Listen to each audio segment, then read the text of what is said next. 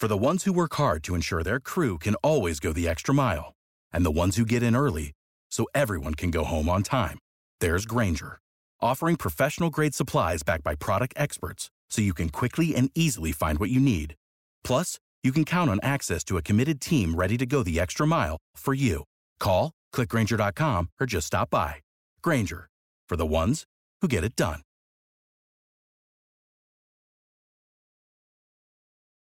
With Lucky Land slots, you can get lucky just about anywhere. Dearly beloved, we are gathered here today to. Has anyone seen the bride and groom?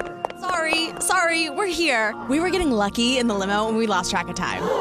No, Lucky Land Casino, with cash prizes that add up quicker than a guest registry. In that case, I pronounce you lucky.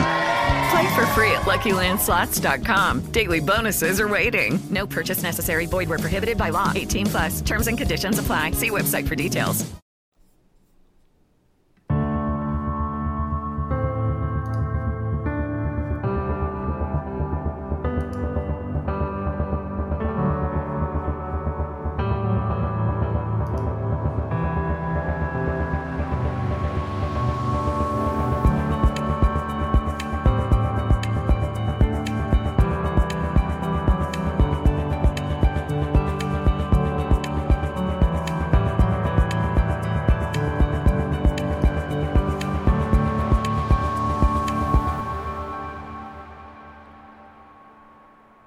Bentornati o benvenuti alla settimana fastidiosa Fastidio Podcast, la sintesi dei fatti e degli eh, avvenimenti della settimana che hanno colpito la mia attenzione e che ho commentato eh, sul mio sito fastidio.net o in versione liofilizzata sui social network, segnatamente su Twitter, fin tanto che Twitter non ci cadrà in testa o non troveremo qualcosa di più funzionale e strutturale.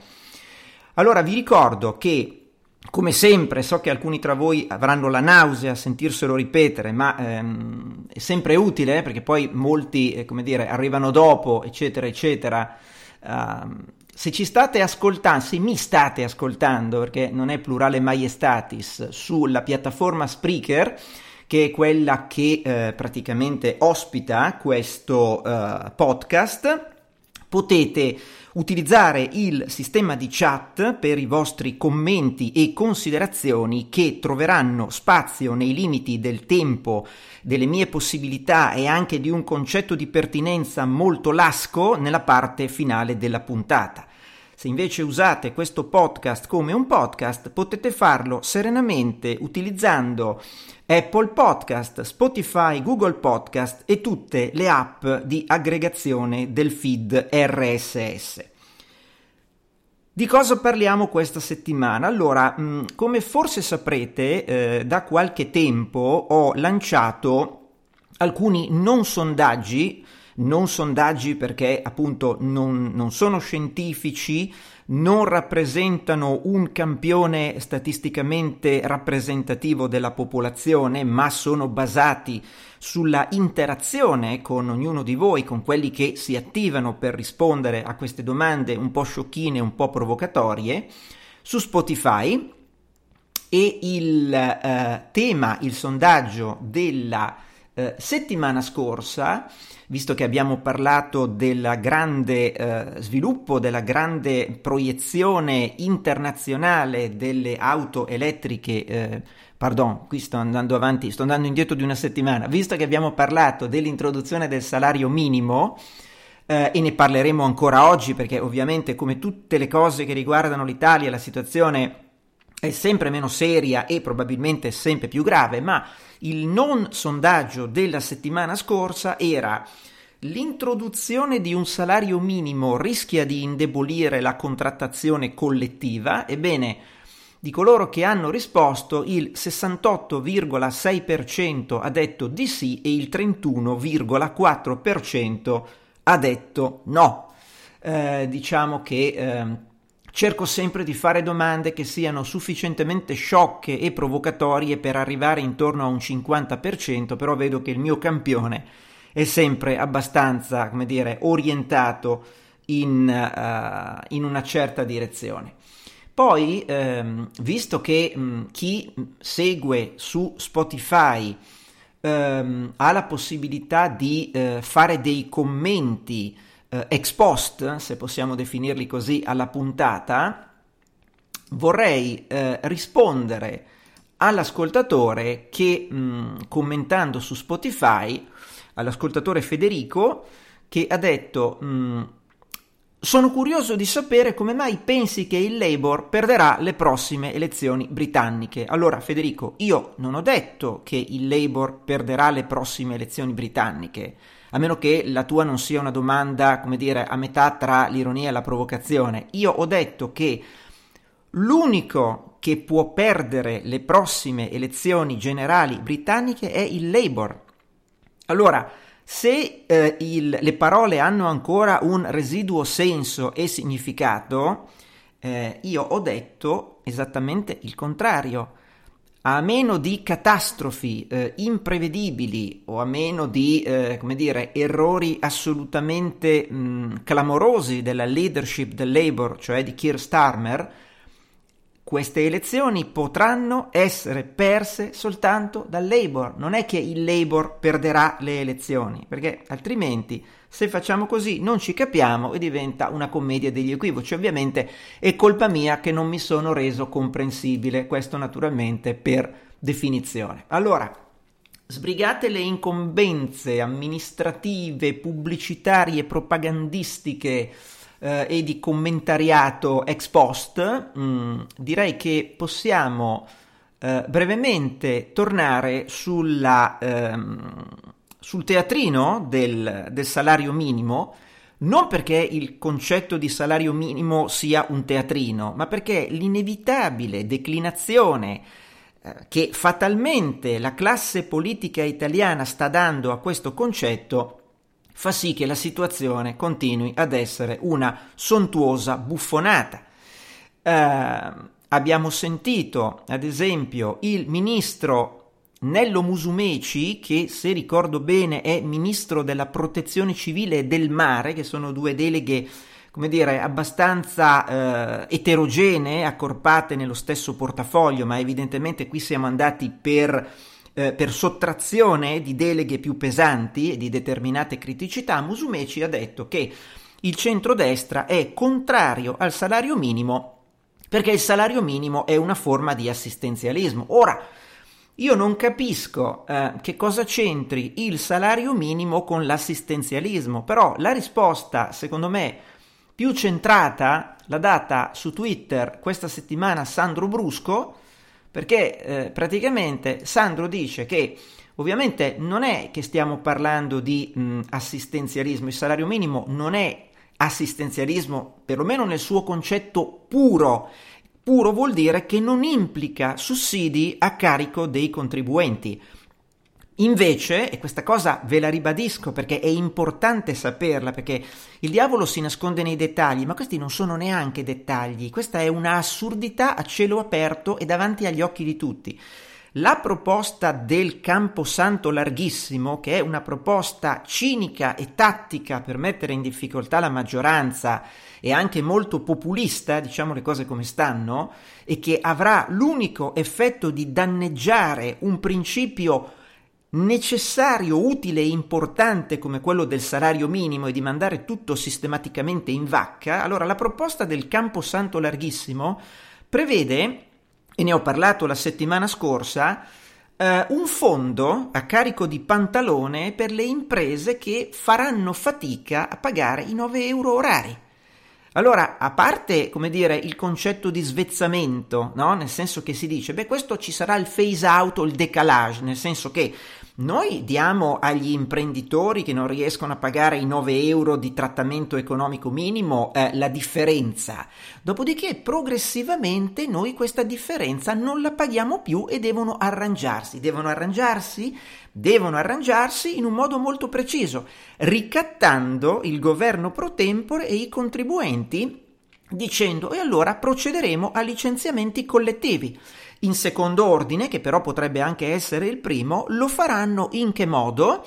fuggendo nel nero completamente oppure immergendosi parzialmente nel nero, cioè riducendo l'orario di lavoro in chiaro e cominciando a pagare in nero una congrua differenza, per cui noi vedremo una proliferazione di contratti di part-time questo paese diventerà il modello planetario del part-time involontario che magari qualche idiota riuscirà a gabellare come il modello della conciliazione tra i tempi di vita e i tempi di lavoro. Allora, perché vi dico questo? Vi dico questo perché questa settimana, tra tutti gli interventi, a parte l'intervento, come dire, la, il leitmotiv di chi propone presto che è tardi, però nella proposta di legge del Camposanto larghissimo si prevede di farlo entrare in vigore alla fine del prossimo anno. Allora, questa settimana c'è stato sul Corriere un'intervista a Carlo Calenda, personaggio in cerca d'autore, questo mi pare oramai conclamato e manifesto, dove gli, gli, è stata fatta la domanda, tornando alla vostra proposta, non determina la proposta medesima un problema di coperture per le casse dello Stato? Calenda ha risposto, la nostra proposta è prudente, prevede un tempo lungo per l'adeguamento dei contratti nazionali e per allora, in sede di legge di bilancio, si potrà modulare il fondo per aiutare le imprese che avranno un aggravio sul costo del lavoro. Allora, cosa vuol dire questo, mh, mm, questo concetto espresso da Calenda? Una cosa molto semplice. Intanto prevede un tempo lungo per l'adeguamento e una verità parziale o una non verità, perché l'idea della PDL, della proposta di legge, è l'adeguamento dal momento in cui la legge diventa tale e viene promulgata e va in gazzetta ufficiale. Non è che si procede a scatti no? Dicendo adesso tu paghi 5, vergognati, da domani pagherai 7, tra 6 mesi pagherai 8, tra 12 mesi pagherai 9. No, tu paghi 5, vergognati, da domani pagherai 9, la differenza ce la mette Pantalone, o almeno gli imbecilli che ancora sono rimasti a pagare le tasse in questo paese. Allora, se il concetto è presto che è tardi, però con comode rate dilaniate, come diceva l'immortale Nino Frassica in quelli della notte, Beh, allora questa è una furbata di cui bisognerebbe assumersi la responsabilità e la paternità politica che andrebbe serenamente esplicitata. Non dire la nostra proposta è prudente, perché io capisco il tatticismo, capisco l'idea di creare problemi ad una maggioranza che si mette nei casini da sola, però dovrebbe esserci un limite anche al buon gusto. Naturalmente capisco che parlare di buon gusto è un concetto manifestamente prepolitico o antipolitico. In realtà chi fa delle proposte, a differenza della classe politica italiana che parte sistematicamente dal tetto, poi tenta di scendere alle fondamenta, ho letto la settimana scorsa una proposta che mi sembra molto interessante, o meglio, una, mm, catalogo, un menu di opzioni presentate da um, Silvia Vannutelli, che è una assistant professor alla Northwestern uh, University, eh, che praticamente identifica tre opzioni per introdurre il salario minimo. La prima, un unico salario minimo nazionale prendendo come riferimento il fanalino di coda, cioè il costo del lavoro in mercati più svantaggiati che tipicamente stanno al sud, ma non soltanto. Dopodiché, una volta che abbiamo stabilito il fanalino di coda sul quale parametrare il valore del salario minimo, si consente alle regioni, cioè ai distretti territoriali, di derogare e adottare salari minimi locali più alti che riflettano le condizioni di produttività del territorio. E questo è il principio applicato negli Stati Uniti. Questo vuol dire che, mh, considerando il parametro che il salario minimo deve essere pari al 60% del reddito mediano, che non è la costante di navigazione universale, ma è semplicemente una best practice, eh, questo ci porterebbe ad adottare un salario minimo tra i 6 e i 7 euro l'ora, e chi lo propone verrebbe inseguito coi forconi come affamatore del popolo. La seconda opzione delineata da Silvia Vannutelli è quella di adottare per legge salari minimi che sono già differenziati a seconda delle aree geografiche e questa sarebbe una reintroduzione delle gabbie salariali che sono l'eterno tabù con il quale questo paese continua a non volersi confrontare e misurare. Poi c'è la terza opzione, un salario minimo parametrato sulla mediana nazionale con la possibilità di esentare le aree economicamente svantaggiate, le aziende o i settori in crisi. E qui probabilmente, oltre a sottolineare che questa è la soluzione scelta dalla Germania, della serie facciamo come la Germania, il Portogallo, le isole Figi, Antigua e Barbuda, in Germania, dopo l'introduzione del salario minimo, per i primi due anni vennero esentati tutti i contratti collettivi con i minimi inferiori al nuovo minimo nazionale. Attenzione, vedete la differenza? Non è che si è detto, quando Merkel ha introdotto il salario minimo, non è che ha detto adesso sono tutti uguali, creiamo un bel fondo a carico della fiscalità generale per pagare quelli che stanno sotto. No, ha messo un'esenzione e poi ha progressivamente introdotto la, eh, la misura. Naturalmente nulla garantisce che anche in questo caso, che non implica i soliti sussidi così cari agli italiani, le cose vadano bene. Uh, e poi sono stati esentati in Germania i lavoratori che in precedenza erano disoccupati per i primi uh, sei mesi. Allora, mh, mm, come vedete, c'è anche il modo di costruire un edificio partendo dal tetto anziché mh, dalle, eh, partendo dalle fondamenta anziché partendo dal tetto come tendono a fare gli italiani e infatti i risultati sono sotto gli occhi di tutti. Tra l'altro mh, apprendiamo che è uscito uno studio uh, praticamente della un'analisi della Fondazione dei consulenti del lavoro che ha analizzato gli oltre 900 contratti eh, presenti, depositati presso il CNEL, eh, di questi 946 contratti lo studio analizza i 208 cosiddetti più rappresentativi, quindi quelli firmati da CGL, CISL e WIL, e que- questi contratti coprono il 96% dei lavoratori. Allora, se di questi 208 contratti prendiamo i 68 con il maggior numero di addetti, scopriamo che un terzo di questi 68 contratti, cioè 22 contratti, garantiscono una retribuzione oraria sotto i 9 euro lordi, ma attenzione, tenendo conto anche della quota di TFR della tredicesima e della quattordicesima, quindi Stiamo parlando del fatto che 22 contratti collettivi nazionali di lavoro sottoscritti da CGL, CISL e WIL, quindi non contratti pirata ma contratti con il crisma della sacralità, stanno sotto come trattamento economico complessivo, quindi minimo tabellare, TFR, tredicesima e quattordicesima, stanno sotto alla soglia critica dei 9 euro orari. Questi 22 contratti coinvolgono oltre 2 milioni di lavoratori del settore tessile, pulizie, calzature, multiservizi. Non sono contratti pirata. Voi sapete che c'è questa sorta di sdegno collettivo per i contratti pirata che affamano il popolo, poi si scopre inopinatamente che nei contratti non pirata ci sono 2 milioni di persone che hanno un TEC, un trattamento economico complessivo, che sta sotto i 9 euro orari. Ora, ditemi voi se questo è o non è il paese di Ennio Flaiano. Ditemelo voi.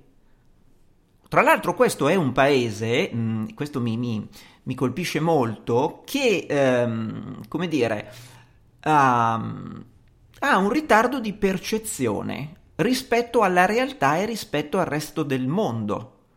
Uh, qui il telefono non prende, poi arriverebbe Verdoni a dire Ehi, quante tacche ci avete? Ecco, questa qui.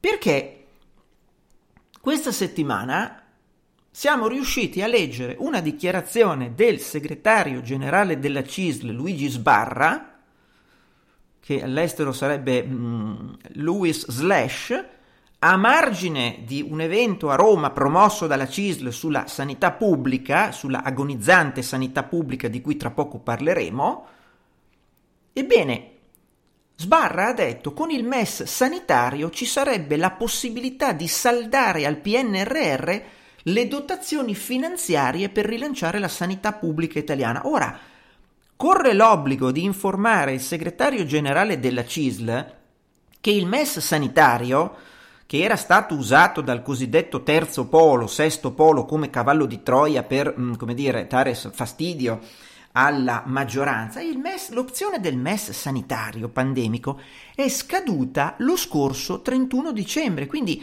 segretario Sbarra, io, come dire, lei deve essersi distratto, capisco che con una vita intensa come la sua può anche capitare di perdersi dei dettagli e dei pezzi, però è scaduto sette mesi fa il MES sanitario. E comunque Vorrei fare a lei la stessa domanda che facevo ai proponenti del sesto polo sul MES sanitario, e cioè prendiamo, come dire, qualcosa che finanzia una spesa eh, corrente?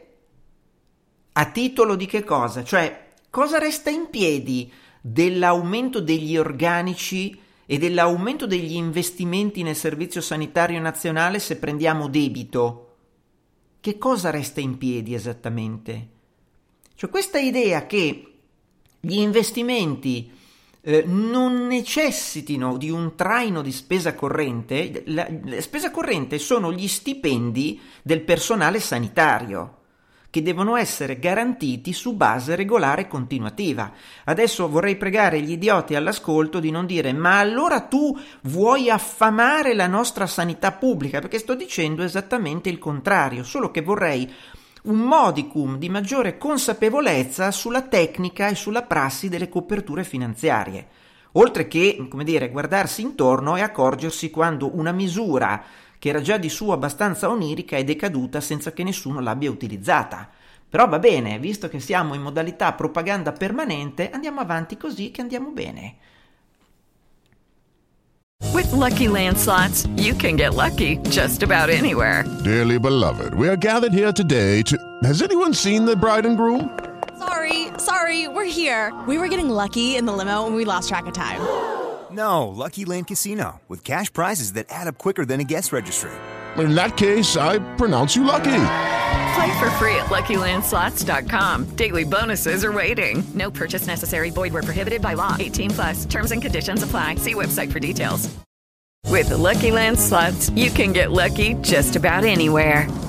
This is your captain speaking. Uh, we've got clear runway and the weather's fine, but we're just going to circle up here a while and uh, get lucky. No, no, nothing like that. It's just these cash prizes add up quick. So I suggest you sit back, keep your tray table upright, and start getting lucky. Play for free at LuckyLandSlots.com. Are you feeling lucky? No purchase necessary. Void where prohibited by law. 18 plus terms and conditions apply. See website for details.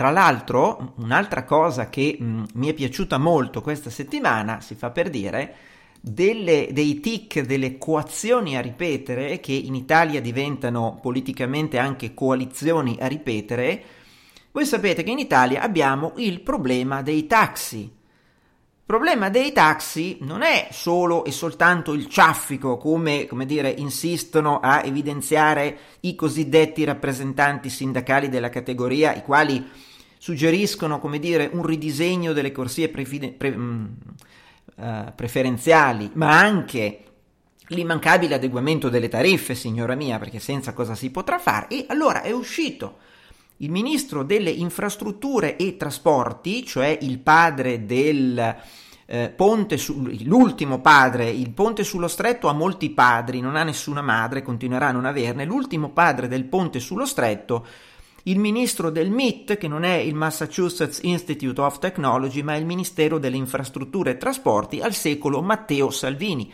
Una intensa attività di lavoro, come dire, realizzata all'interno dei ministeri. Ha detto, Salvini ha detto, ci vuole una riforma complessiva del sistema del trasporto pubblico dei taxi, servono più taxi in strada, si potrebbe anche vagheggiare, mi pare di aver capito, la concessione di licenze a termine. Ecco, io vorrei vedere questa cosa della licenza a termine, non avverrà, però vorrei vederla, ma soprattutto pare che si vada inevitabilmente verso che cosa? Indovinate? Verso l'ennesima mappatura della situazione dei taxi in questo disgraziato paese.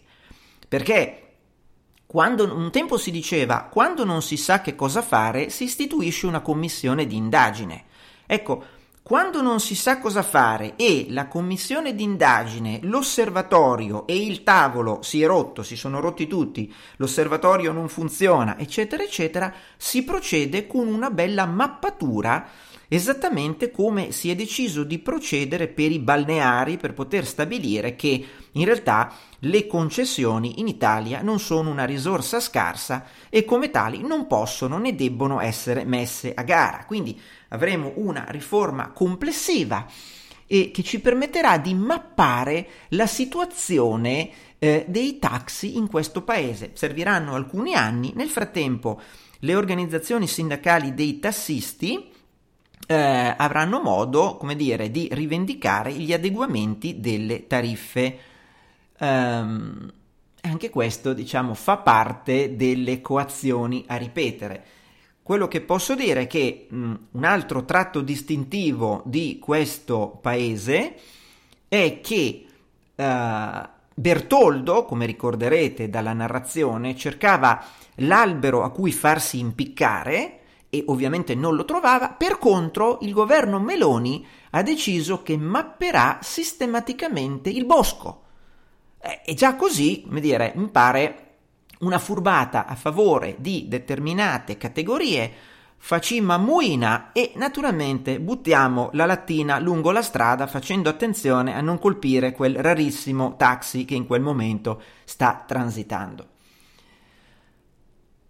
Bene, di che cosa possiamo, di che altro possiamo parlare? Beh, io vorrei utilizzare il tema eh, del salario minimo per contrapporlo a un'altra proposta. Vedete, oggi il fil rouge, no? Mi viene, mi viene abbastanza agevole il fil rouge oggi. Abbiamo il salario minimo e le grandi, geniali idee dei soliti noti uh, del salario minimo si è detto, no, come partire dal tetto e cercare di scendere verso le fondamenta, che è una, un esercizio tipicamente italiano che ovviamente non porterà da nessuna parte, al netto dei moti di sdegno morale per retribuzioni da fame, ma la seconda cosa, che è più interessante, diciamo, che, che, viene dall'altro lato della maggioranza, facendovi grazia della collezione di idiozie che abbiamo sentito, diciamo, del tipo mh, mm, il salario minimo l'Unione Sovietica o il salario minimo è assistenzialismo,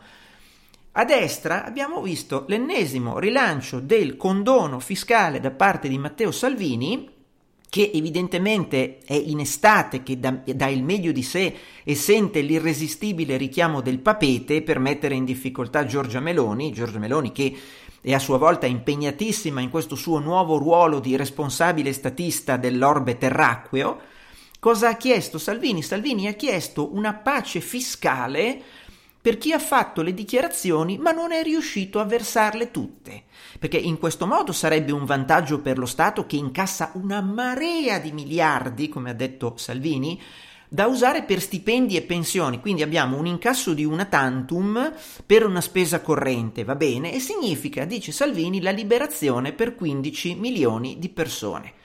Allora, Segue, come al solito, il calcolo del famoso magazzino dei crediti dell'Agenzia delle Entrate che nel frattempo è arrivato a 1153 miliardi, di cui un miliardo sono oggettivamente inesigibili.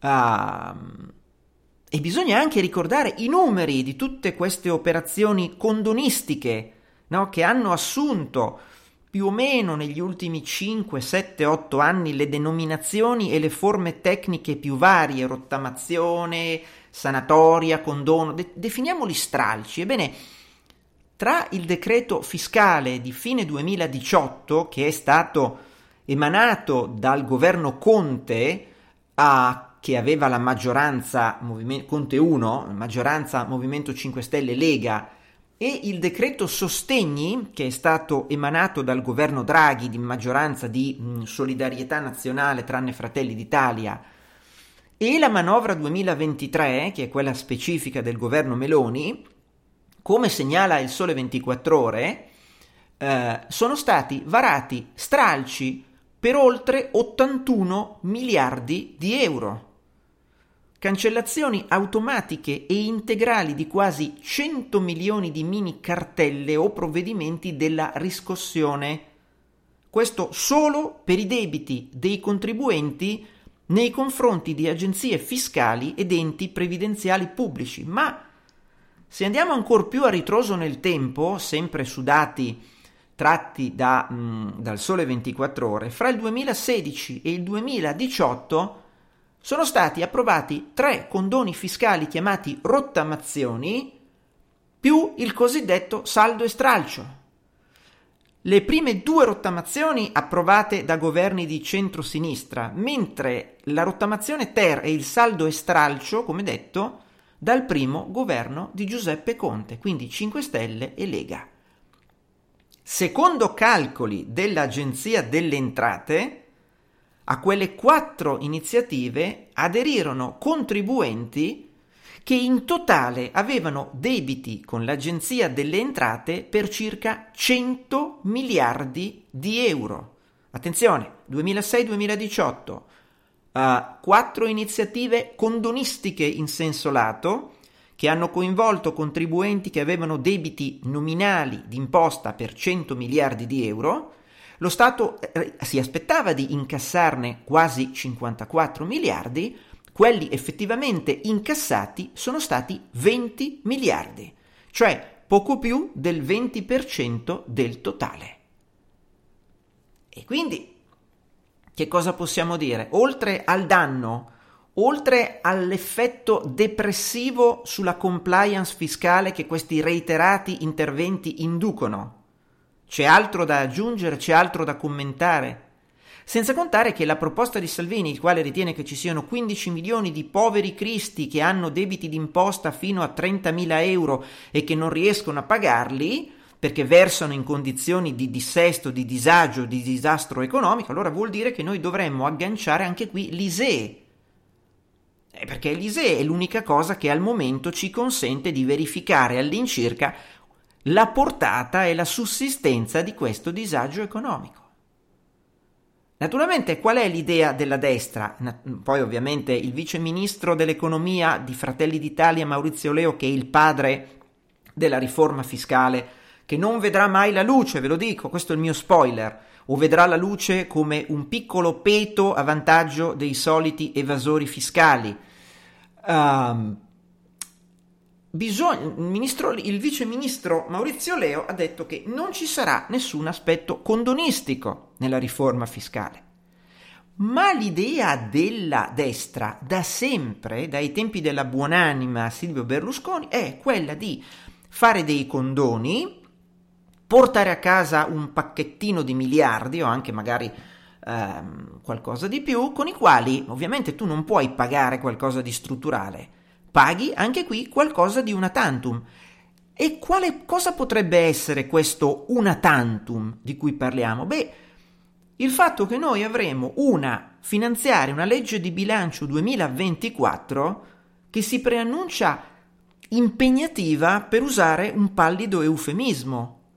Si stimano spese, come dire, necessarie e vincolate, politicamente vincolate, per non meno di 30 miliardi di cui 10 miliardi lordi e 8 al netto della partita di giro dell'IRPEF saranno la eh, riproposizione, attenzione, per il solo 2024 della decontribuzione che il governo Meloni ha attuato quest'anno per i redditi sotto i 35 mila lordi annui. Servono circa 8 miliardi al netto della partita di giro IRPEF solo per la decontribuzione.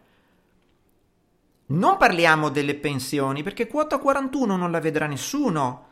Per il 2024 la legge di bilancio troverà poche centinaia di milioni per reiterare una quota 103 o quota 104 che sarà sufficientemente penalizzante per permettere a poche migliaia di persone di realizzare i propri progetti di vita a spese delle prossime generazioni.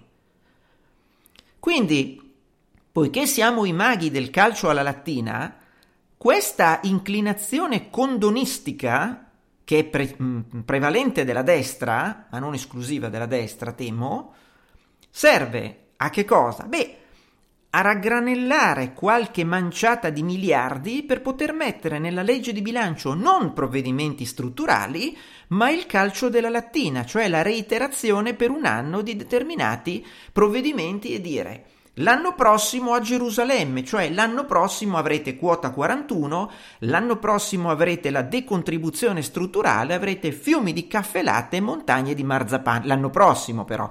Noi nel frattempo ci stiamo dannando l'anima per raggranellare dei soldi, magari con l'evasione fiscale, per poter fare un'altra legge di bilancio che regga la nostra propaganda e ci permetta di affrontare il giorno del giudizio delle elezioni europee.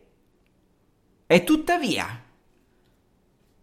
vedrete che per adesso Leo ha messo a tacere Salvini, però siccome alle elezioni europee mancano ancora 11 mesi, alla Nadef mancano ancora un paio di mesi, all'iter parlamentare della legge di bilancio mancano ancora 3 o 4 mesi, voi vedrete che qualcuno uscirà più avanti dicendo che poiché inizia la, mh, mm, il percorso, verrà approvata l, il disegno di legge di delega della riforma fiscale, quindi avremo un paio d'anni per i decreti attuativi e siccome questa sarà la più grande rivoluzione dopo il Big Bang, occorre, come dire, mh, mm, certificarla, sanzionarla e vararla non con una bottiglia di champagne da rompere in testa a qualcuno, ma che cosa? Con una bella pace fiscale che avrebbe come puntello argomentativo il grande reset introdotto da questa fantasmagorica riforma fiscale. Quindi una sorta di giubileo dei debiti fiscali. E vedrete che questa argomentazione arriverà sicuramente, anzi, anzi, anzi, è già arrivata, perché il ministro dell'ambiente Gilberto Picchetto Fratin, simpatico commercialista biellese, Picchetto Fratin, ha detto l'Italia ha la necessità di fare una grande riforma fiscale e quindi su questo passaggio bisogna intervenire con meccanismi di agevolazione per chiudere le pendenze pregresse. Ecco a voi il giubileo dei debiti d'imposta per certificare, per varare con lo champagne non in testa a qualcuno, ma sulla prua della nave chiamata riforma fiscale che mai vedrà la luce. Mai vedrà la luce. Quindi, di che stiamo parlando non lo so. La verità è che qual è la morale che voglio cercare di trasmettervi? Che è una sola. Di soldi non ce ne sono.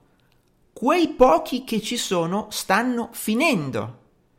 A destra tentano disperatamente di non aumentare le tasse e quindi si lanciano in questo condonismo medio orientale sudamericano per tenere a distanza di sicurezza di elettori una sinistra che risolve tutto a colpi di imposte ordinarie e straordinarie, oltre a, diciamo, colpi di suggestioni di moto perpetuo come quella che sussidia i datori di lavoro sul salario minimo. Quindi noi abbiamo di fronte due accozzaglie impotenti prese al laccio da una profonda crisi fiscale che è figlia legittima di un'altrettanto, se non più grave, crisi demografica, due accozzaglie impotenti che insistono a mostrare un Eldorado alternativo e fiabesco al popolo stressato. Questa è la dinamica con la quale noi ci confrontiamo. Questa è esattamente la dinamica. E queste sono cose che, diciamo, dovremmo assolutamente tenere presente.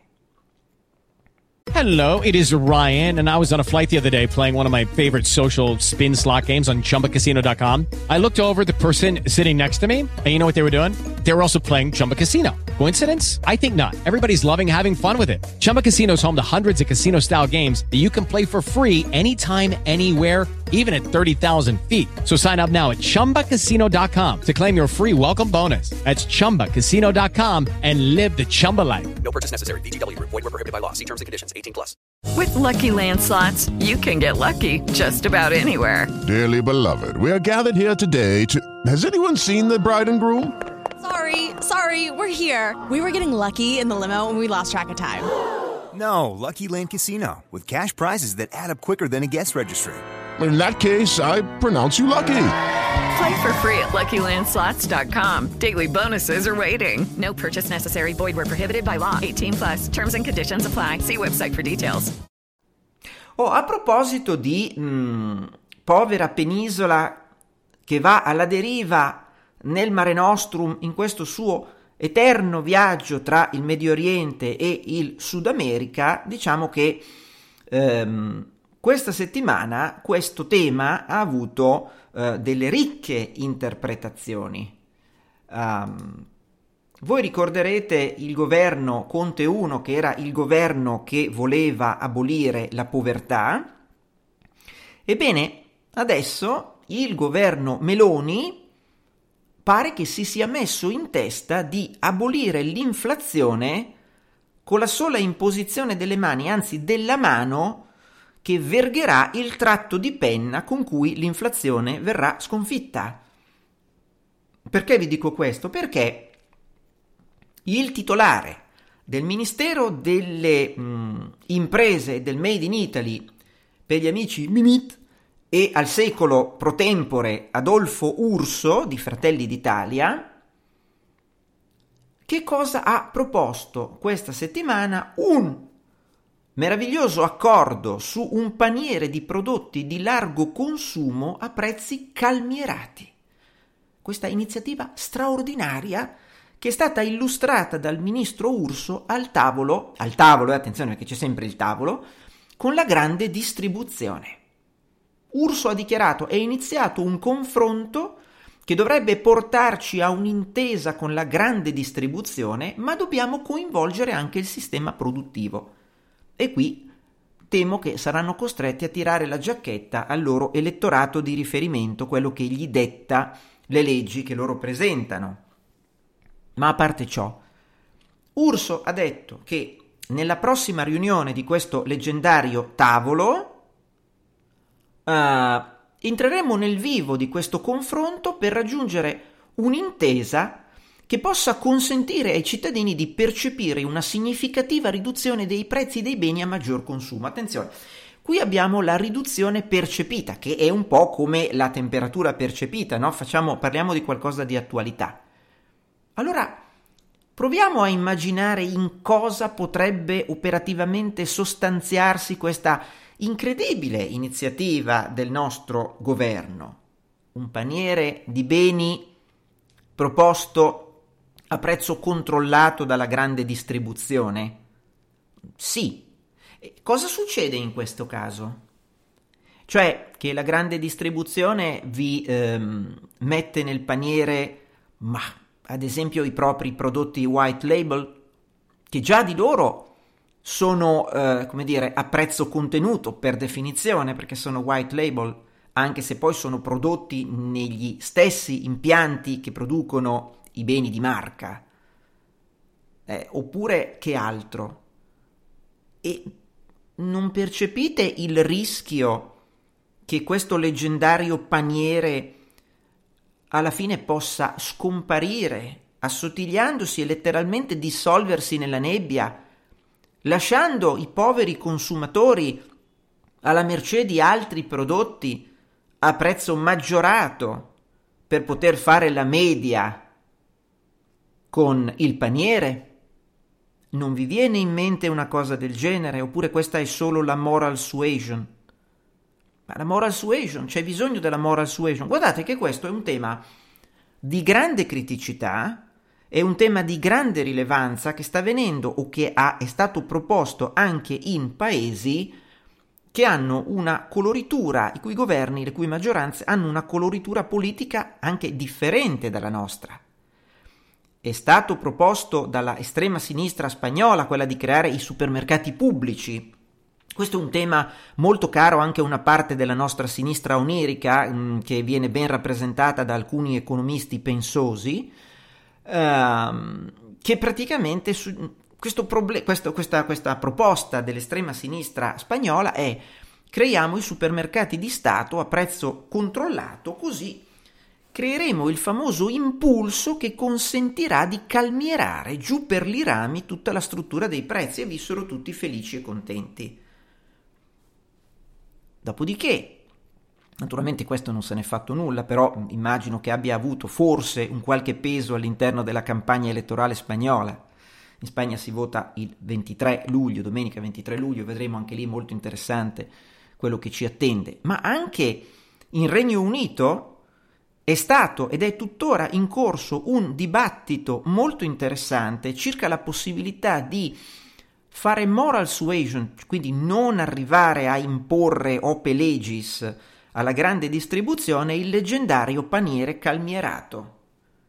E questo viene da un governo conservatore, anche se è semidistrutto, un governo che ha perso la strada, la Trebisonda, un governo di conservatori sociali che vorrebbero aumentare la spesa pubblica, ridurre le tasse, quindi si andranno a schiantare contro la realtà e verranno sostituiti dal Labour, un Labour sempre più bleriano, come dimostra l'evento pubblico in cui Keir Starmer eh, diciamo è stato sul palco assieme a Tony Blair, per cui si prevede uno sbocco di bile per la sinistra italiana che avrà finalmente la bambolina di Keir Starmer da configgere con uno spillone voodoo tra circa un anno e quindi tenete duro compagni italiani, sta arrivando la vostra nuova ossessione, si chiama Keir Starmer, potrete alternarlo a Matteo Renzi, diciamo, non perché i due abbiano qualcosa in comune, ma perché nella classifica delle ossessioni, diciamo a sinistra, la fabbrica è sempre pienamente funzionante. Quindi c'è un problema di inflazione alimentare, che è un problema determinato dalla guerra e anche però dal fortissimo stress climatico. E di ieri la notizia, ad esempio, lasciamo stare il, il fatto che la Russia esce dall'accordo del corridoio del Mar Nero sul grano eh, e si mette a bombardare le infrastrutture agricole eh, di Odessa e della costa sud dell'Ucraina eh, per poter tirar su i prezzi internazionali e al contempo fare il beau geste di andare a vendere o a donare ai paesi poveri dell'Africa il proprio grano. Lasciamo stare questo. Di questa settimana è la notizia che il governo indiano ha vietato per il momento, visto che anche in India si va verso le elezioni tra qualche mese, ha vietato l'esportazione del riso bianco non basmati. Perché? Perché questo, come dicono gli anglosassoni, è uno staple, cioè è un consumo di base all'interno dell'alimentazione degli indiani di ampia parte dell'Asia e di conseguenza il governo indiano, per evitare problemi elettorali, cerca di abbattere il prezzo del riso, creando un eccesso di offerta domestica e naturalmente il prezzo aumenta fuori dal paese.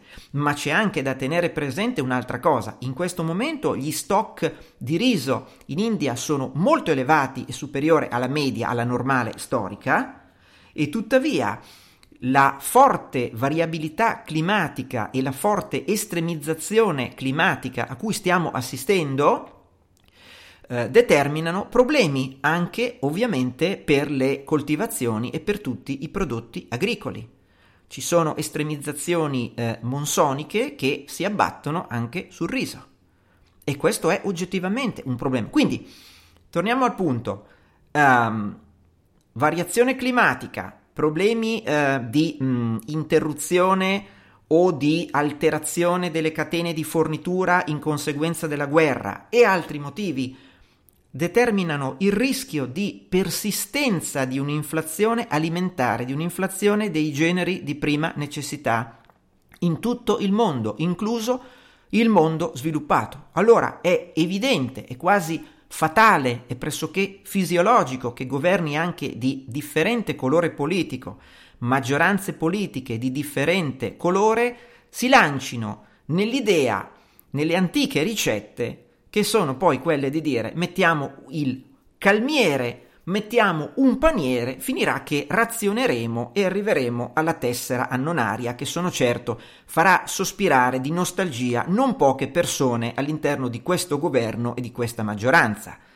Quando c'era lui, caro lei, la tessera annonaria arrivava in orario. Ecco, è possibile che a fronte di queste risposte del tutto fallaci e inadeguate a un problema reale, ci siano i soliti riflessi pavloviani che però coinvolgono non solo il nostro paese, ma una pluralità di paesi e maggioranze di colori differenti.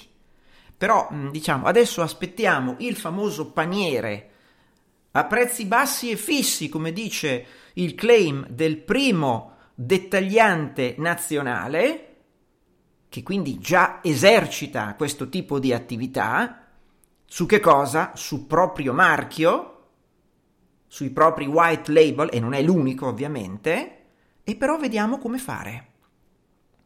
Nel frattempo, visto che appunto il governo italiano sta lottando, non solo, ma sta lottando a mani nude contro la tabe dell'inflazione, sempre il ministro titolare del MIMIT ha detto che i costi, diciamo, dei biglietti aerei sono semplicemente intollerabili. Attenzione, questo è un fenomeno planetario.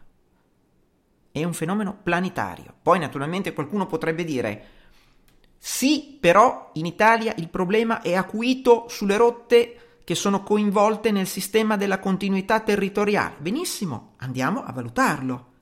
Andiamo a vedere cosa c'è di vero. Allora, il ministro delle imprese del Made in Italy minaccia l'intervento del solito supereroe volante. Voi se sentite questo fruscio è il costume di Mister Prezzi che sta sorvolando la penisola. Sull'algoritmo del pricing dei biglietti. Attenzione, io non sono, come dire, dogmaticamente e fideisticamente tra quanti dicono che il prezzo si forma sempre e comunque nelle migliori condizioni possibili, non ci sono furbate, non ce n'è perché i mercati sono oggi più che mai imperfetti. Però, scusate, il suggerimento molto naif. Anziché eh, questa dichiarazia impazzita, questi tavoli, questi osservatori, queste minacce, questa moral suasion eh, che cerca di spingersi un po' in là del concetto di moral suasion, non sarebbe meglio e preferibile incaricare formalmente chi fa queste cose per missione istituzionale e ha o dovrebbe avere le competenze istituzionali. Parlo della GCM, l'autorità garante della concorrenza e del mercato per gli amici antitrust. No, non sarebbe meglio, come dire, assegnare un bel dossier all'antitrust o magari andare a spulciare la copiosa produzione teorica dell'antitrust? Ricordatevi che ogni anno l'Italia dovrebbe, le Camere italiane dovrebbero licenziare e il Presidente della Repubblica promulgare la cosiddetta legge annuale sulla concorrenza che dovrebbe essere quello che fa del nostro paese un paese che cerca disperatamente di stare al passo coi tempi e di combattere le rendite parassitarie. Naturalmente la legge annuale sulla concorrenza non l'ha vista nessuno, perché in oltre dieci anni dalla sua introduzione nel nostro ordinamento ne avranno fatte due e due che sono praticamente un'amabile presa per i fondelli che non hanno prodotto nulla, perché essendo questo il paese delle corporazioni, delle corporazioni malate, finalmente adesso avremo anche il governo di sfasci e corporazioni, quello che l'antitrust suggerisce in maniera del tutto inane da oltre dieci anni finisce nei cassetti, per non dire che qualcuno lo utilizza per attività igieniche personali. Eppure sono certo che basterebbe andare a saccheggiare i cassetti dell'antitrust Oppure, se non vi fosse nulla, commissionare ad hoc all'antitrust questo studio. Dimmi quali sono le determinanti, non necessariamente domestiche, ma anche domestiche, di questo aumento dei prezzi dei biglietti, offrimi un menu di opzioni di intervento. Voi direte, è tardi, è tardi, sì, perché siamo alla fine di luglio, la stagione turistica è già andata. È già andata, è inutile dire voglio più taxi in strada o adesso controlleremo l'algoritmo e vedrete che il tavolo resterà in piedi stavolta e potremo farci una seduta spiritica quando la stagione turistica è già andata. Perché il concetto di programmazione, scusate, programmazione è troppo bolscevico, pianificazione, elaborazione, scrutare l'orizzonte, chiamatelo come volete. Usatelo questo concetto, perché magari vi torna utile. Usatelo. Perché magari vi torna utile anziché fare dei proclami di una impotente dichiarazia come è la vostra. Usatelo. Tra l'altro, um, così c'è sempre questo, questo problema, no? I prezzi stanno già scendendo, disse il ministro Lollobrigida. Adesso lo so, restate seri. I prezzi stanno scendendo. C'è stata questa card social no, di Fratelli d'Italia che è stata rilanciata da LOL Lobrigida chi ride è fuori che ha detto l'inflazione mostra segni di calo. Sì, l'inflazione di fondo è al 6,4%, è veramente un calo epocale. Questo mi ricorda Mike Bongiorno in uno dei suoi quiz, quando all'epoca c'era ancora la lira, una concorrente vinse 30.000 lire e lui disse alla concorrente, ecco signorina, eh, cosa farà lei con tutti questi soldi? Eh? È così. Praticamente l'inflazione italiana è crollata Grazie agli interventi del governo Meloni i prezzi al consumo scendono, dando respiro ai portafogli delle famiglie avanti così, disse il ministro Lol Lobrigida chi ride è fuori. Che è il titolare del Ministero dell'Agricoltura, della Sovranità Alimentare e delle Foreste, il cui acronimo è MASAF. Tuttavia, Visto che comunque questo è un governo orgogliosamente anti-woke e che si rifà ad una specifica tradizione culturale, penso che forse entro la fine della legislatura il Ministero cambierà nome, si chiamerà Ministero dell'Agricoltura, della virilità alimentare e delle foreste e avrà quindi come acronimo un assai più pertinente MAVAF. Parliamo, torniamo a parlare della lotta all'inflazione, no? Perché la lotta all'inflazione è una cosa importante, è una cosa, è una cosa seria. Dicevamo, no? Che è una, una cosa seria. Ebbene, parliamo dell'impatto dell'inflazione sui conti pubblici italiani. Perché ne parliamo? Beh, anche qui. Perché l'inflazione, l'inflazione elevata, ha degli impatti molto precisi sul bilancio pubblico di un paese. Se poi il paese in questione è un paese che ha un elevato stock di debito, sapete cosa si dice in questi casi, no? Eh, ma l'inflazione va bene ai debitori è tutta salute per un governo, per uno Stato fortemente indebitato come quello italiano.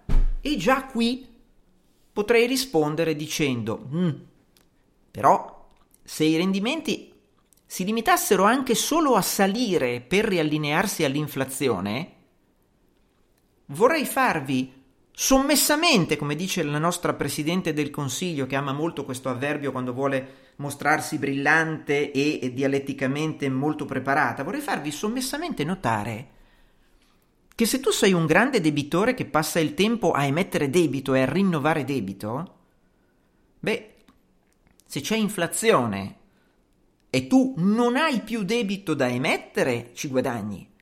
Ma se c'è inflazione e tu devi continuare a passare il tempo emettendo debito, non ci guadagni nulla perché tu emetterai debito a condizioni più onerose. Ma non è difficile da capire. Però io qui voglio parlarvi di altro. Perché? Perché ci stiamo avvicinando a quel momento semplicemente epocale che è la presentazione a fine estate, inizio autunno, teoricamente, salvo ritardi, della NADEF. La NADEF è la nota di aggiornamento al documento di economia e finanza. Il documento di economia e finanza viene presentato in primavera, la nota di aggiornamento viene presentata in autunno propedeuticamente all'avvio dell'iter parlamentare della legge di bilancio dell'anno successivo e ovviamente del fatto che venga licenziata in Consiglio dei Ministri. La NADEF serve tra le altre cose per aggiornare le previsioni su entrate e spese pubbliche alla luce del quadro congiunturale. Si muove su un orizzonte triennale mobile. Quest'anno c'è grande attesa per la presentazione della NADEF, soprattutto perché, come ha detto lo stesso vice ministro Maurizio Leo, ah, dalla NADEF si capirà qual è la dotazione di risorse per avviare il taglio delle imposte. Naturalmente non ci sarà nessun taglio delle imposte al netto di qualche regalino a transitorio limitato al 2024. Ma fingiamo di crederci. Allora, dalla Nadef rischiano di uscire dei numeri terribili e non tanto i margini per spingere qualche mancia in vista delle elezioni europee del giugno 24, ma una enorme sveglia con dei candelotti di dinamite sopra che ci mostra che da almeno un anno le stime, le proiezioni di spesa sul triennio mobile erano e sono drammaticamente ottimistiche. E questa inflazione rischia di causare delle voragini in termini reali, che sono gli unici che contano, i termini che contano, quando si parla di acquisizione di beni e di risorse pubbliche. Allora, anche qui, utile analisi sul sole questa settimana di Gianni Trovati.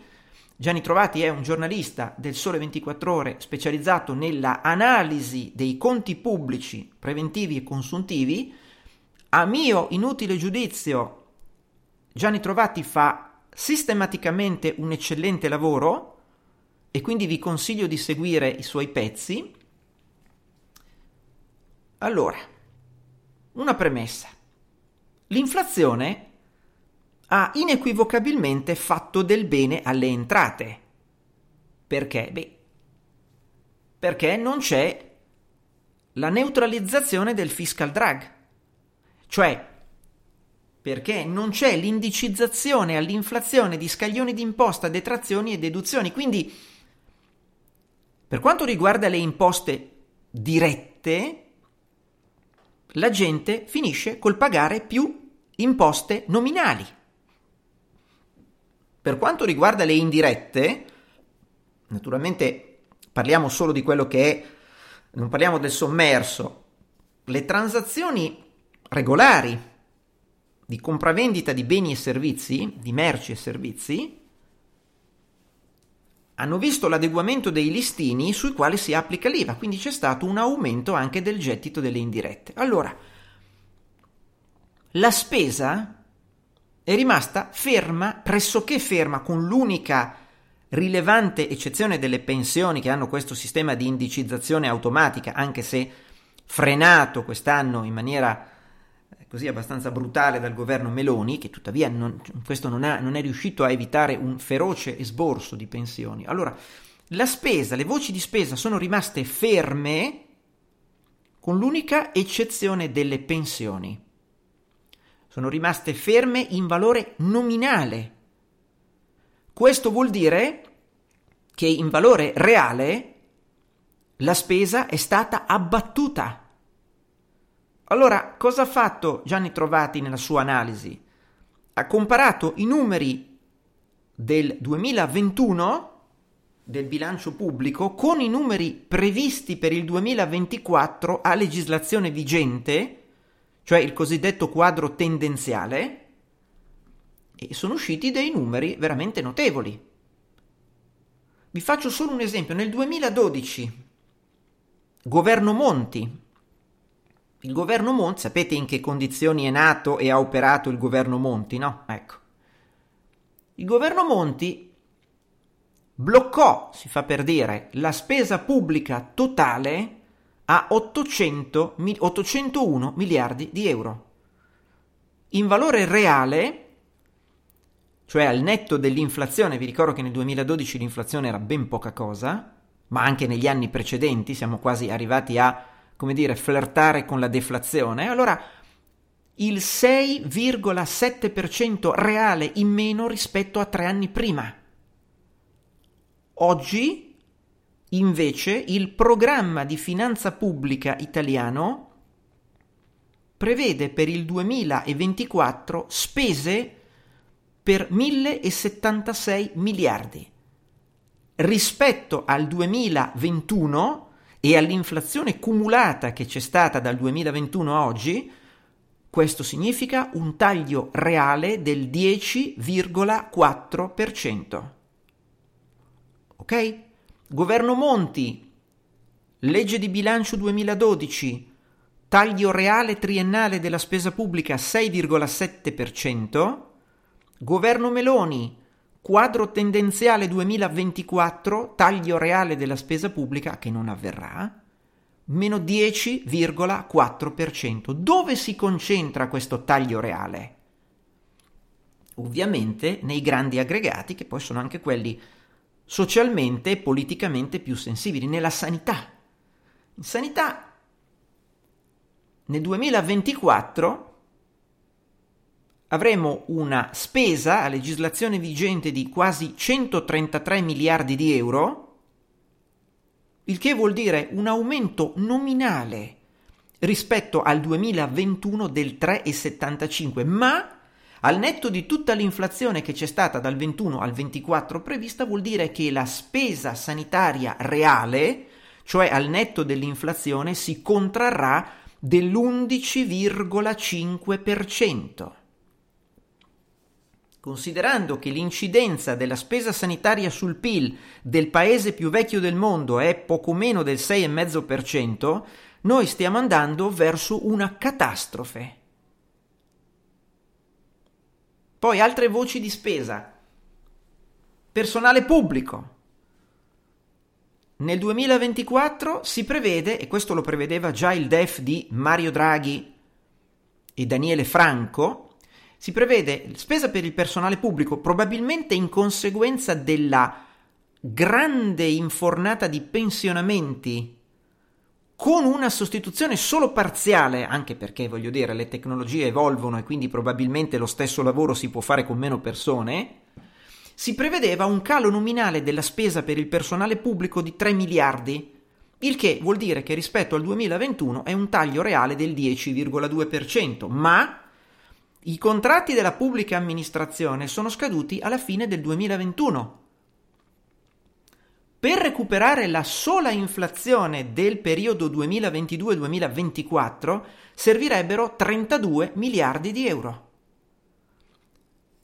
Se vi irrita parlare degli stipendi pubblici, parliamo dei consumi intermedi della pubblica amministrazione, quella grande voce di spesa dove molti favoleggiavano o farneticavano a di poter fare la spending review. Eh, ricordate, no? La spending review. Spendi di più.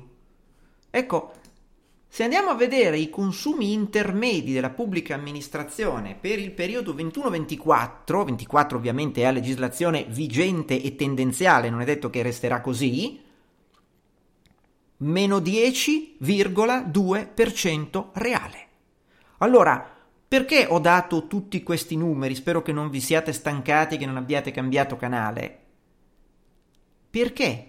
In sintesi, lo shock inflazionistico ha portato un aumento di entrate nominali che ha dato l'illusione ottica di disporre di un tesoretto da distribuire per attutire i danni.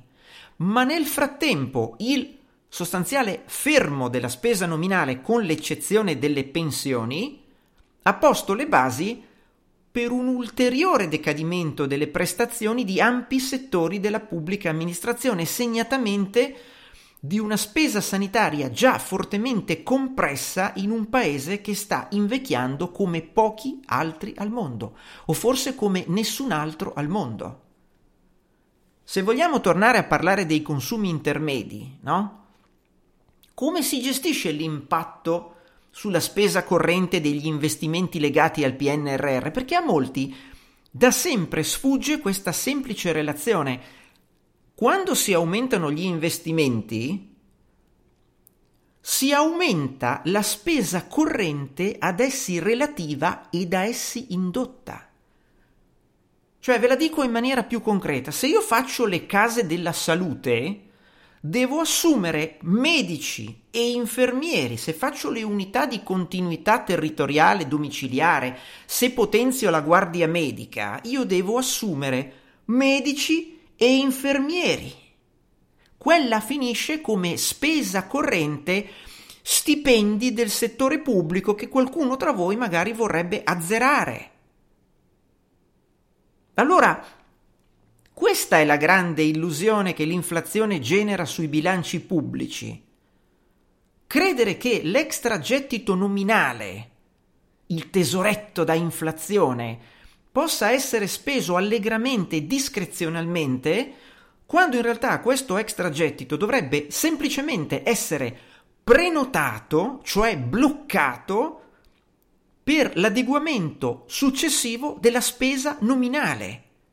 Possiamo fare un blocco parziale. Voglio dire, anziché 10 aumento 8, aumento 7, efficientizzo tutto, racconto un po' di idiozie.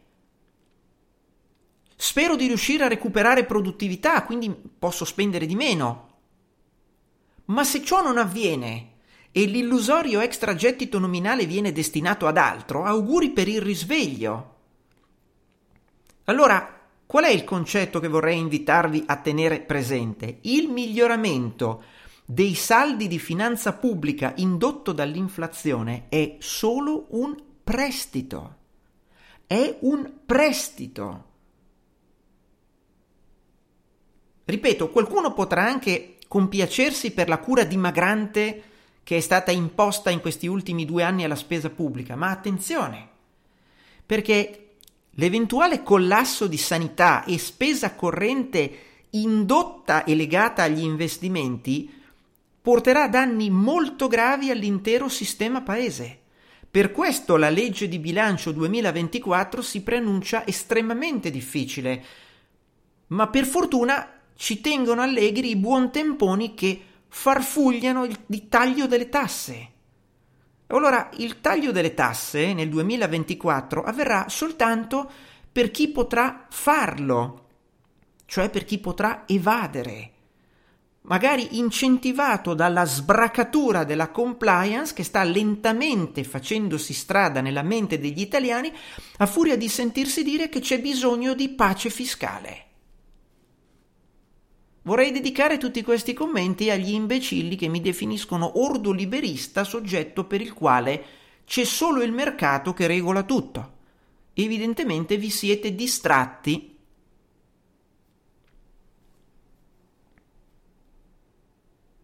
Allora, direi che quello che volevo segnalare questa settimana ve l'ho segnalato.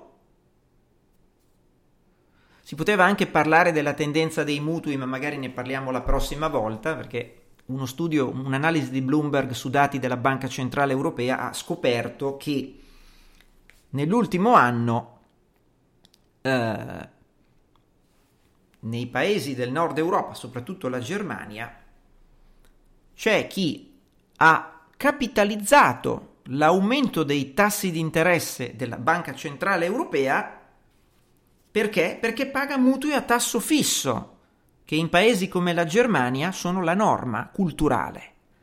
E quindi ora si trova magari ad avere interessi attivi che eccedono quelli passivi sul mutuo. Poi parleremo della condizione italiana di avere questa predilezione per il variabile, più o meno puro o con qualche eventuale cap, ma di questo ne ho già parlato. Potremmo parlare in realtà di questa misteriosa pandemia che colpisce il trasporto pubblico locale italiano. Perché voi sapete che a Roma c'è questa situazione che è studiata dalla scienza medica di tutto il mondo. Nel secondo trimestre il tasso di assenteismo di AMA, che è la municipalizzata ambientale, quella della monnezza di Roma, era del 15,76% contro il 16,8% del trimestre invernale. Voi capite che inverno ci sono i rigori invernali e quindi uno si ammala di più. E tuttavia, ripeto, la scienza medica sta studiando giorno e notte il perché di questa inquietante morbilità del trasporto pubblico locale romano, ma vedremo tra poco non solo romano. Si può forse ipotizzare che questa morbilità derivi da mh, forme gravi di dermatite da contatto o da inalazioni, cioè da contatto ravvicinato con sostanze chimiche, perché dal 2017 al 2020 2064 dipendenti di AMA, leggiamo sul Sole 24 ore, e credo che sia una statistica aziendale questa, 2064 dipendenti di AMA avrebbero sottratto benzina e gasolio ai mezzi dell'azienda della monnezza capitolina, e che sarebbe quasi uno su tre. Allora, che fare, oltre a cambiare per l'ennesima volta il direttore generale? Si fa, come terapia assolutamente sperimentale, un accordo con le organizzazioni sindacali. Tutti gli addetti in precedenza giudicati temporaneamente inidonei ai servizi operativi sul territorio, giudicati dalle commissioni mediche, dovranno sottoporsi a una nuova visita. Per questi lavoratori ci sono due possibilità. Se saranno confermati da diagnosi medica inidonei e hanno meno di 60 anni al 2023 potranno chiedere il part-time. Subendo una decurtazione di reddito? Se invece avranno, hanno più di 60 anni e sono inidonei, verranno sospesi dal servizio e dalla retribuzione in applicazione dell'articolo 44 del contratto collettivo nazionale di lavoro. Quindi, come vedete, la scienza medica lotta indefessamente, ma siamo veramente preoccupati di avere scoperto che questo morbo non è solo romano, ma ha colpito anche Torino, la GTT, che è la municipalizzata del trasporto pubblico locale di Torino. Tra il 2019 e il 2022 alla GTT i giorni medi di assenza pro capite sono passati da 28,5 a 34,7. Non so se questo è una forma di long covid. Nei depositi si è passati da 47,6 a 59,8, mentre i controllori, che sono i più colpiti dal morbo, probabilmente per difficoltà operative, sono arrivati a 71,4 giorni di assenza media annua. Che fare quindi? Un premio di risultato, la terapia sperimentale, se si ridurrà l'assenteismo. Notevole, no? Cioè uno dice, se tu guarisci, io ti do un premio di risultato.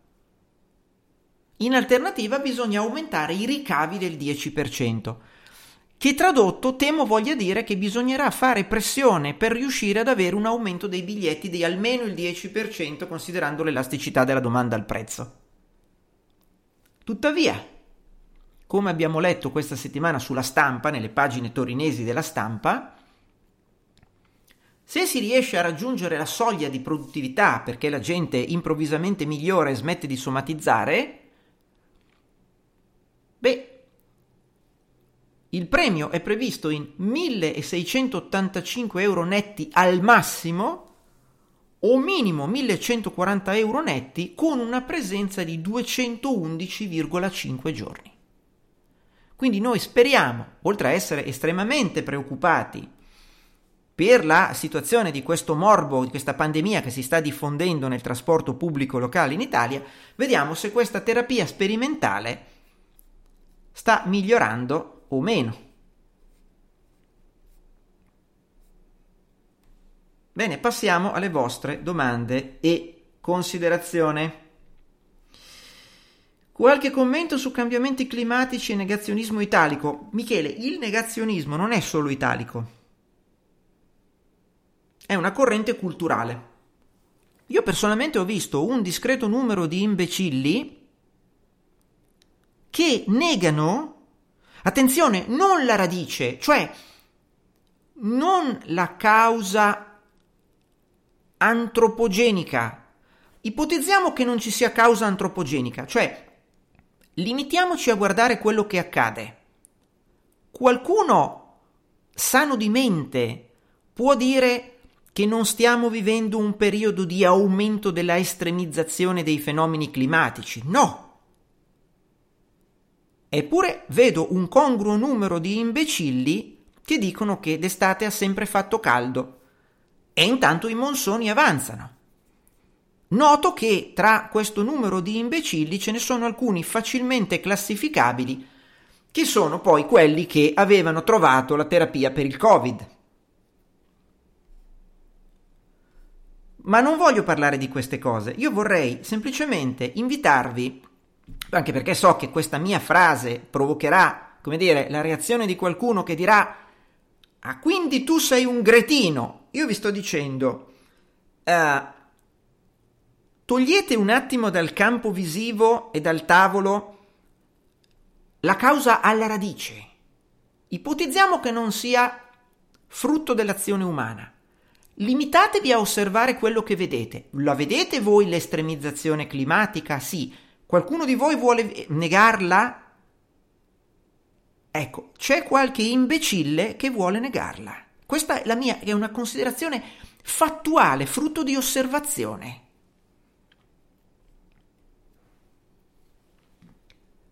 Ascoltando l'ovviamente inaspettata news del caro biglietti aerei questa settimana, non so se mi ha stupito di più il commento dell'eccelso ministro del Mimit che se la prende con i vettori aerei che vogliono avere margini in doppia cifra o quello del giornale di Confindustria che puntava esplicitamente il dito contro EasyJet rea trimest- nell'ultima trimestrale di aver battuto le stime e avere ora un margine positivo. Forse dovrebbero tutti fare come la gloriosa defunta l'Italia, non siamo alla deriva nel Mediterraneo, ci stiamo precipitando dentro. Saluti a tutti noi culachi over 35.000.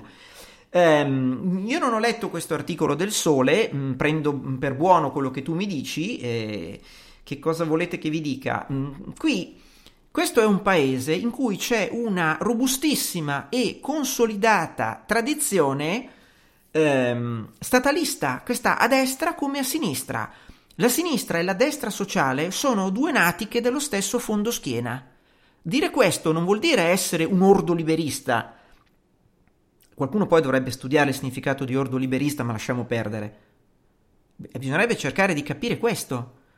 Io vi ribadisco, ora verrà fuori che Qualcuno, o forse è già accaduto e mi sono distratto io, qualcuno dirà ma lo sapete che se avessimo avuto all'Italia, cioè se avessimo avuto una compagnia di bandiera pubblica, avremmo potuto usarla come pivot strategico per calmierare il caro biglietti? Perché sono sicuro che c'è gente che questa cosa l'ha già detta da qualche parte, non in un universo alternativo, ma in questa penisola alla deriva nel Mediterraneo in viaggio tra il Medio Oriente e il Sud America.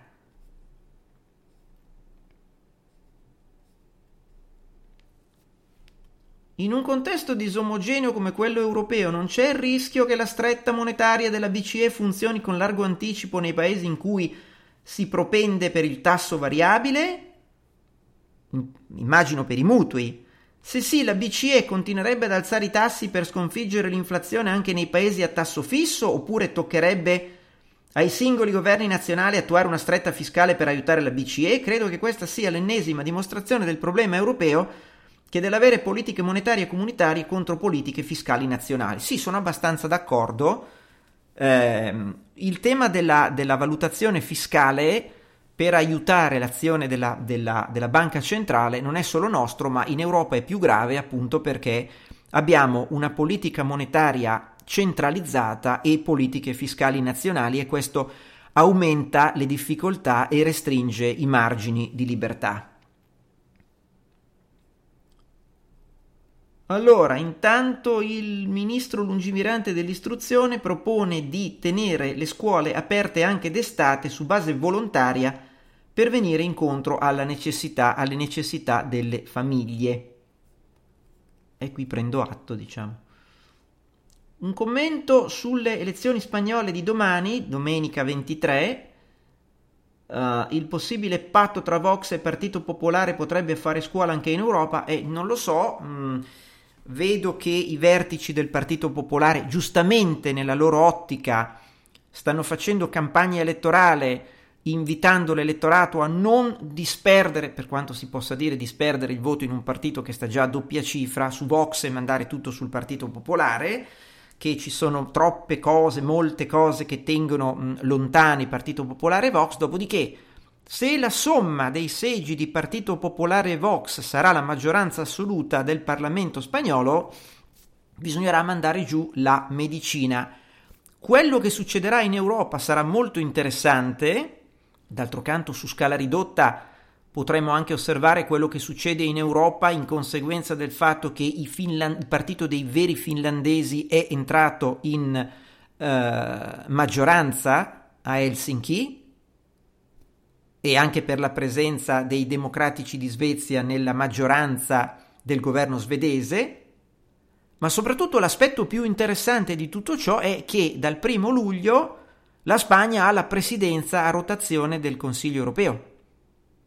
Quindi vedremo quanto tempo ci metteranno per fare la maggi- se esiste una maggioranza, quale sarà la piattaforma programmatica, quali saranno gli eventi di attrito, vario, i vari casus belli, plurale di casus belli, casi belli, e vedremo.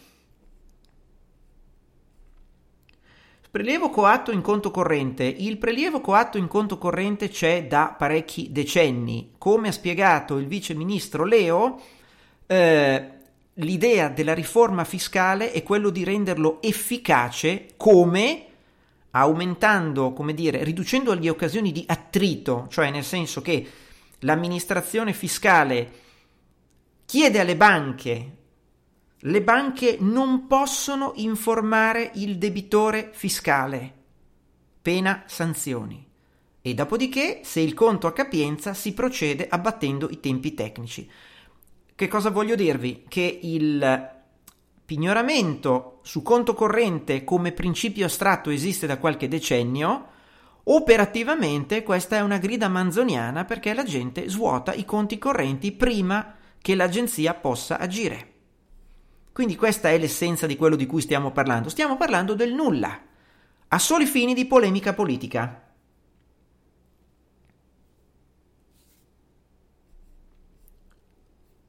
Per governare l'Italia il governo non deve fare assolutamente nulla come la rana bollita, in quanto gli italiani vogliono fare quello che pare loro senza interventi. Praticamente in Italia governa chi non fa nulla finché dura. Perché i lavoratori dipendenti non si ribellano? È solo perché si sono abituati da secoli a prenderla sempre in quel posto. E vabbè, eh, qui vedremo come andrà a finire. Il paniere calmierato mi ricorda quando le sigarette nazionali erano nel paniere Istat per abbattere il costo della vita, ma poi non si trovavano da nessuna parte. E infatti, Antonello, sono assolutamente d'accordo con te. Poi bisognerà vedere come verrà rimodificato il paniere Istat quando partiranno questi panieri calmierati e quali saranno gli esercizi della grande distribuzione in cui fare le rilevazioni. Andate nel negozietto sotto casa o andate solo nella grande distribuzione? Il campione resterà statisticamente rappresentativo o verrà modificato?